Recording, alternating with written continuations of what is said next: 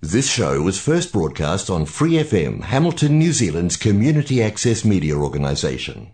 For more information on our lineup of shows and the role we play in the media, visit freefm.org.nz. Hi, it's Vanessa from the Fighting Stigma Show on Free FM. Are you a Waikato local? Do you have an idea for a radio show? Do you want to try your hand at being a content creator on Free FM? If so, check out our website on freefm.org.nz or find Free FM on Facebook and get in touch. And thank you for being with us today on Vedic Wisdom. I'd like to talk to you about the useless information that is in our school systems as opposed to valuable information that is in the Vedic literature.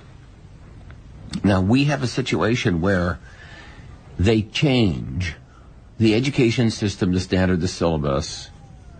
They change the standards for the teachers as to what they must be capable, skilled, and abilities they bring to the students. They change the uh, focus as to what is the core level of understanding for any given course that the students are pursuing.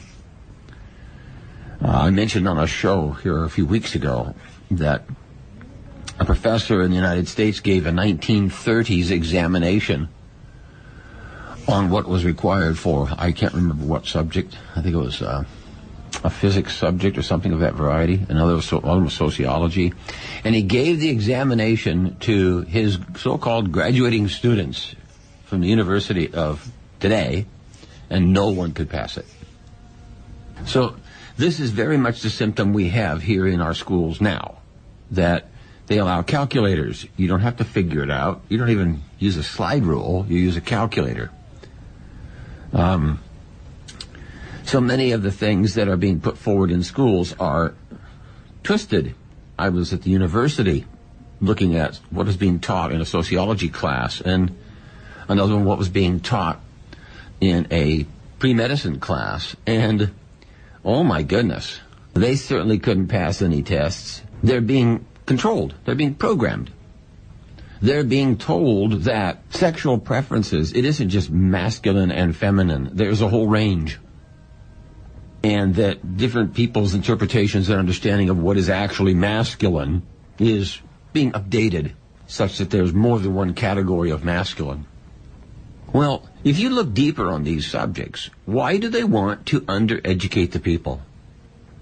Our whole understanding as human beings is that we are to increase and improve the species such that there's more knowledgeable, intelligent people to make positive contributions to minimize the anxiety in society and to maximize learning and fast track knowledge to the next generation as opposed to irking it out and trying to write it down and make some sense out of it.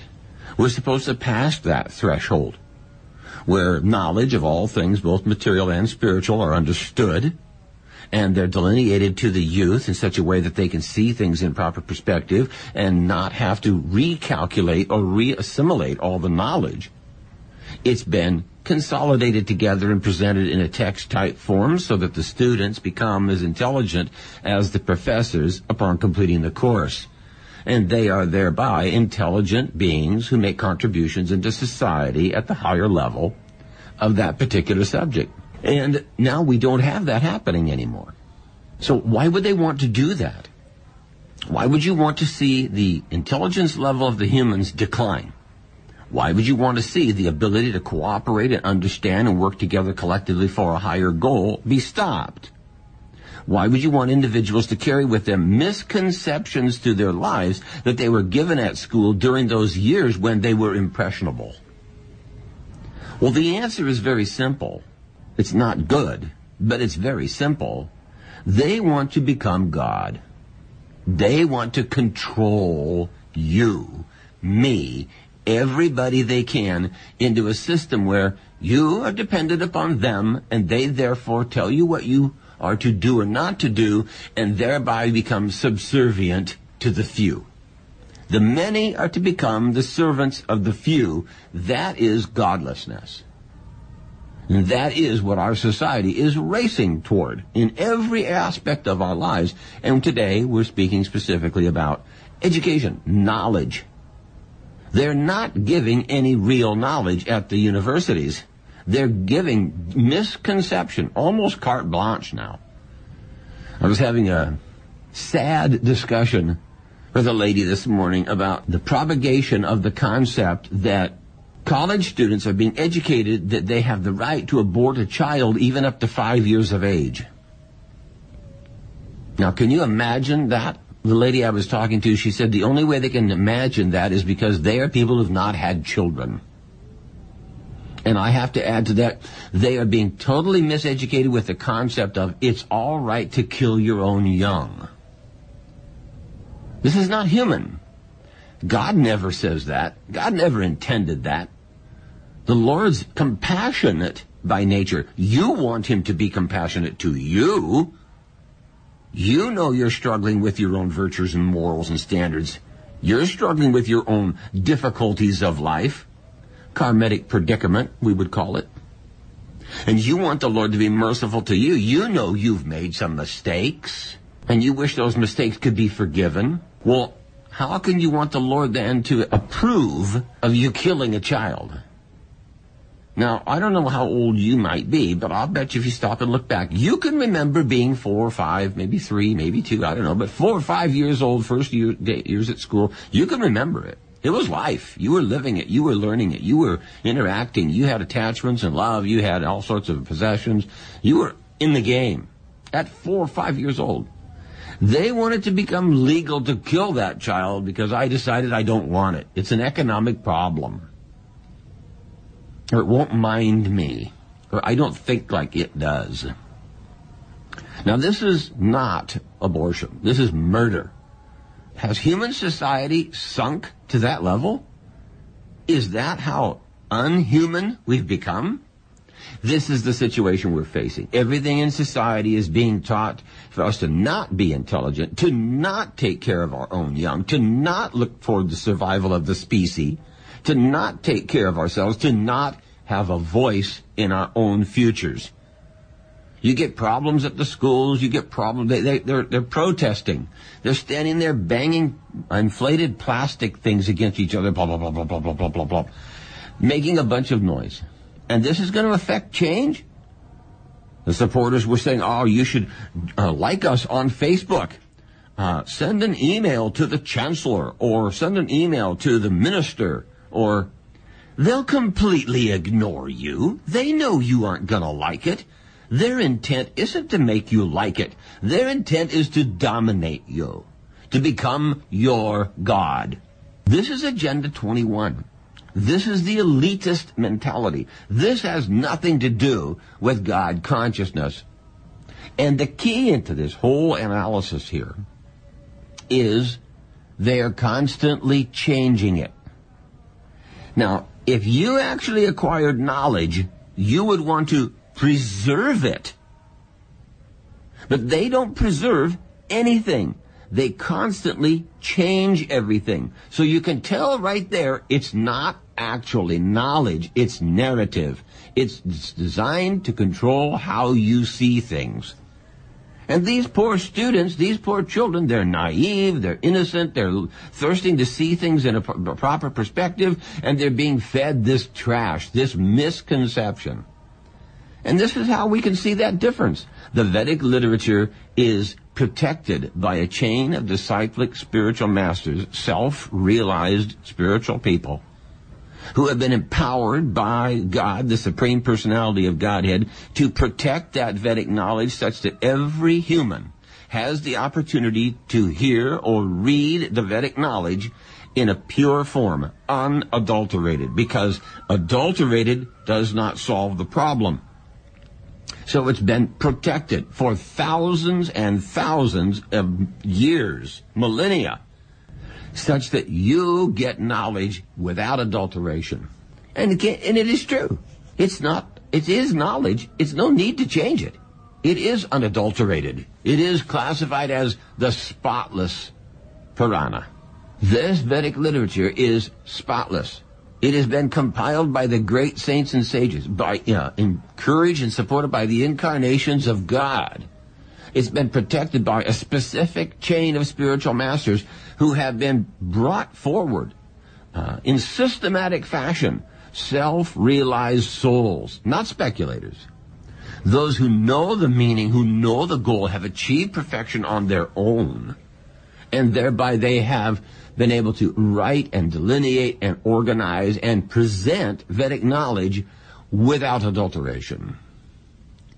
And knowledge, real knowledge, that's presented to you in its pure form without adulteration cuts through the illusion of misconception. You simply have to hear it with an open mind and listen and see from a higher perspective the reality contained in the wisdom in Vedic knowledge. It is emanating from the Supreme Personality of Godhead. It is not fable. It is not concocted. It is not hearsay. The Lord speaks over and over and over and over in the Vedic literature. It's not like, can you talk to God? God's talking to you all the time. Do you think you have the ability to talk and God doesn't? Or you think He has the ability to talk and He doesn't use it?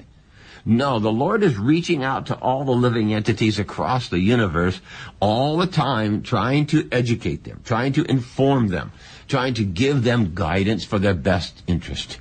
Because He is compassionate. He's not uh, propounding abortion. He's not propounding animal slaughter. He's not propounding uh, war. He's not propounding uh, lying, cheating, deception, immoral activities. He's propounding you to achieve your own divinity. And you need to know the actual predicament you are in, and that is done by reading the Vedic knowledge. The situation with the Vedic knowledge is simple. It is intended for uplifting the living entities in the human form of life. The living beings, especially in the human form, they're seeking happiness because happiness is our natural situation but we're vainly seeking that happiness in this material world.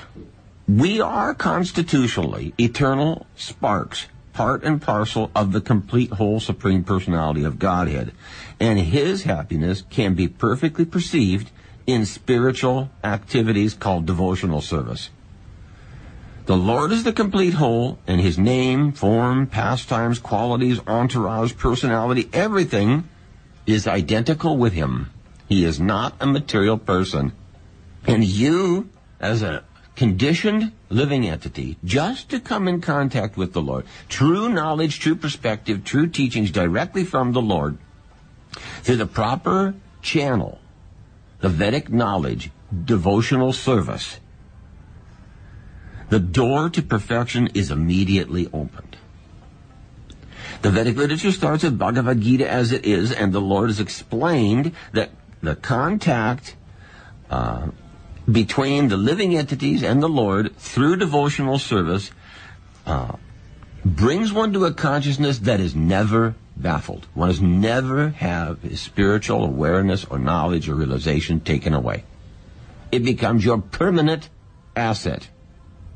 So we can see these great saints and sages have achieved that level that they have a full consciousness of spiritual benevolence and knowledge, and they thereby are in a position to bring you a proper understanding of the Vedic literature, of Vedic knowledge, of eternal activities, of engagement and devotional service as the prime activity for a one-to-one relationship with the Supreme Lord Sri Krishna. This is the opportunity that's in front of you there is a potency in the transcendental platform, in the spiritual platform, that de- descends into the material universe and it at once acts on the living entity. At once. Transcendental topics uh, are injected through the ear of the disciple, and the Lord effectively liberates the living entities from within the heart through the vibration of the Vedic knowledge and associating with spiritual beings. So just contact with this knowledge and oral reception, listening, this transcendental message enters into the heart in seed form. And from that seed form, it grows with the watering of chanting the Hare Krishna Maha Mantra, associating with spiritual beings that bring forward deeper and broader levels and perspectives of spiritual realization, including the name, form, pastimes, activities, and entourage of the Supreme Personality of Godhead. Lord Krishna is the cause of all causes. And his knowledge and information is delineated through this chain of disciplic succession, through the Vedic literature, through those purified souls who have realized this knowledge. That combination is a threefold combination that the knowledge gets to you purely. And I want to mention, the Lord gives you, respects your independence, gives you independence, and you perpetually have control over your independence. It's not unlimited independence, but it is nonetheless yours to control. We see the opposite happening in schools and universities and in the society in general. They're trying to take your freedoms of choice away from you. We get that all the time. You can, you're free to make a choice from the three options we've given you. No. Just like at this one university, uh, there's a radio station that's taken over that they are in control of broadcasting on the university and other radio stations can't be there. Well, what happened to choice? Why do they have so many radio stations if they're banned at the place of education? Shouldn't they be studied at the place of education? So that people know which ones are actually knowledge and which ones are actually deception. So, but the, management has made a choice. So we're going to stop all other stations and allow just this one that, well, it says what we want to say.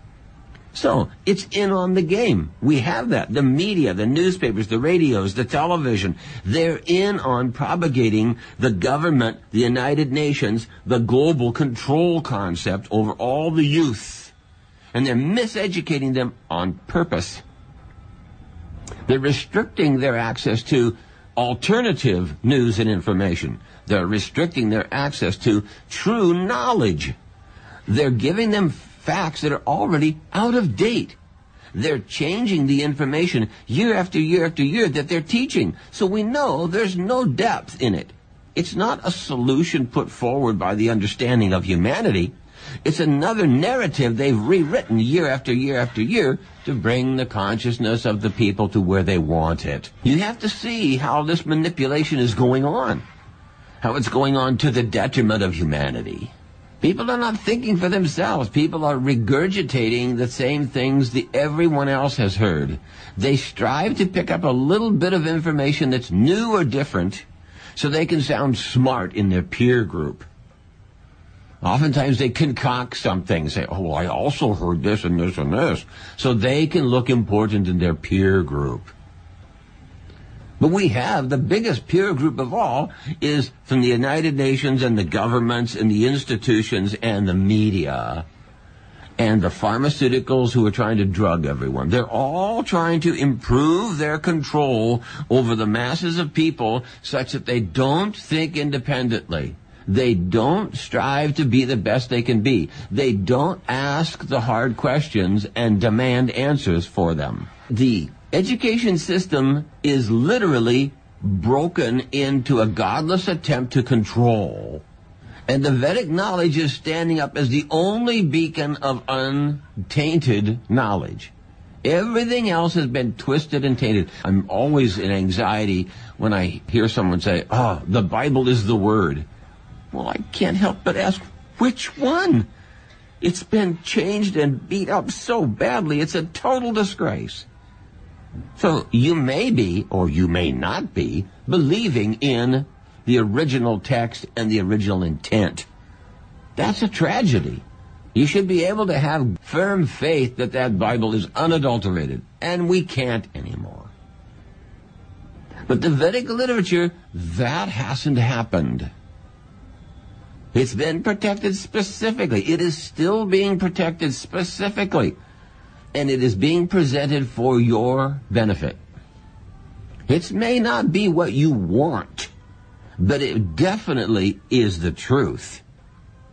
And when you become intelligent, when you become enlightened, when you become serious about spiritual life, you will only want the truth.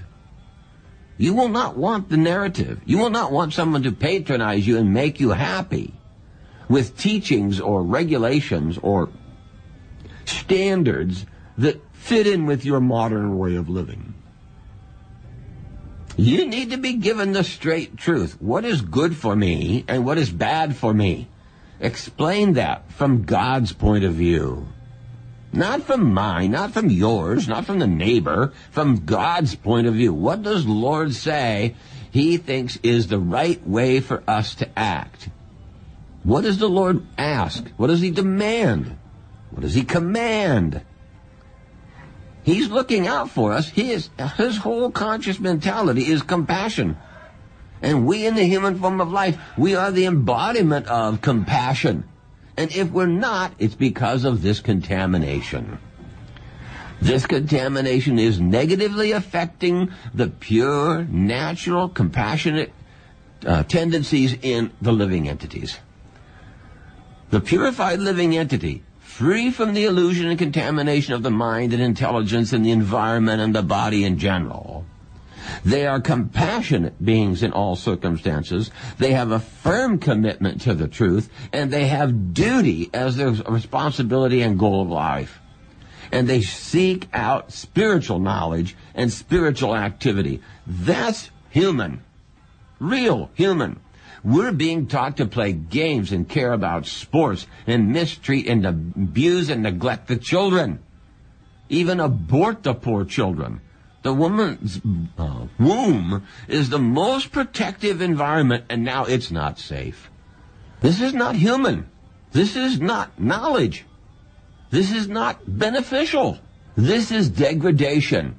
This is the problem.